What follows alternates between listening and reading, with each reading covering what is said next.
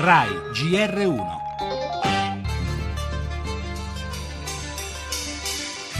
La nave San Giorgio continuerà a coordinare le ricerche dei dispersi. Intanto colpiscono i racconti fatti da alcuni naufraghi delle fasi dei soccorsi. Hanno riferito di aver visto uomini che hanno picchiato donne per guadagnare un posto sugli elicotteri non ci pronunciamo sulla questione dei dispersi perché spetta al porto d'imbarco verificare la lista, non possiamo noi oggi conoscere il numero esatto.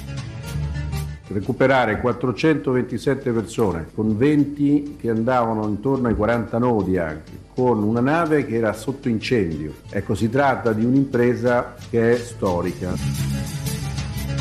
Non lo sentiamo da 36 ore. Probabilmente è stato uno degli ultimi a essere portato via. Ho telefonato alla capitaneria di porto, mi hanno detto che sta bene, che figura nelle liste, quindi dovrebbe rientrare non si sa quando, probabilmente sulla San Giorgio.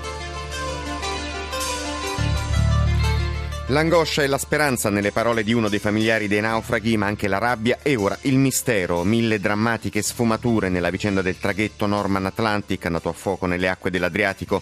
Dieci vittime e 427 persone già salvate sono una certezza, ma resta il giallo dei dispersi, addirittura una quarantina secondo i media greci e di una lista di passeggeri che non coincide del tutto con il numero di naufraghi salvati effettivamente in queste ore. Molto cauto su questo aspetto il ministro Lupi, a seguire abbiamo sentito anche l'ammiraglio l'ammiraglio De Giorgi, capo di Stato Maggiore della nostra Marina, in prima linea con la nave San Giorgio nelle difficili operazioni di soccorso. E poi le tante storie dall'inferno della nave in avaria, tra queste l'inquietante racconto della soprano Teodossiu, donne, bambini, anziani, sopraffatti da uomini che cercavano di mettersi in salvo per primi.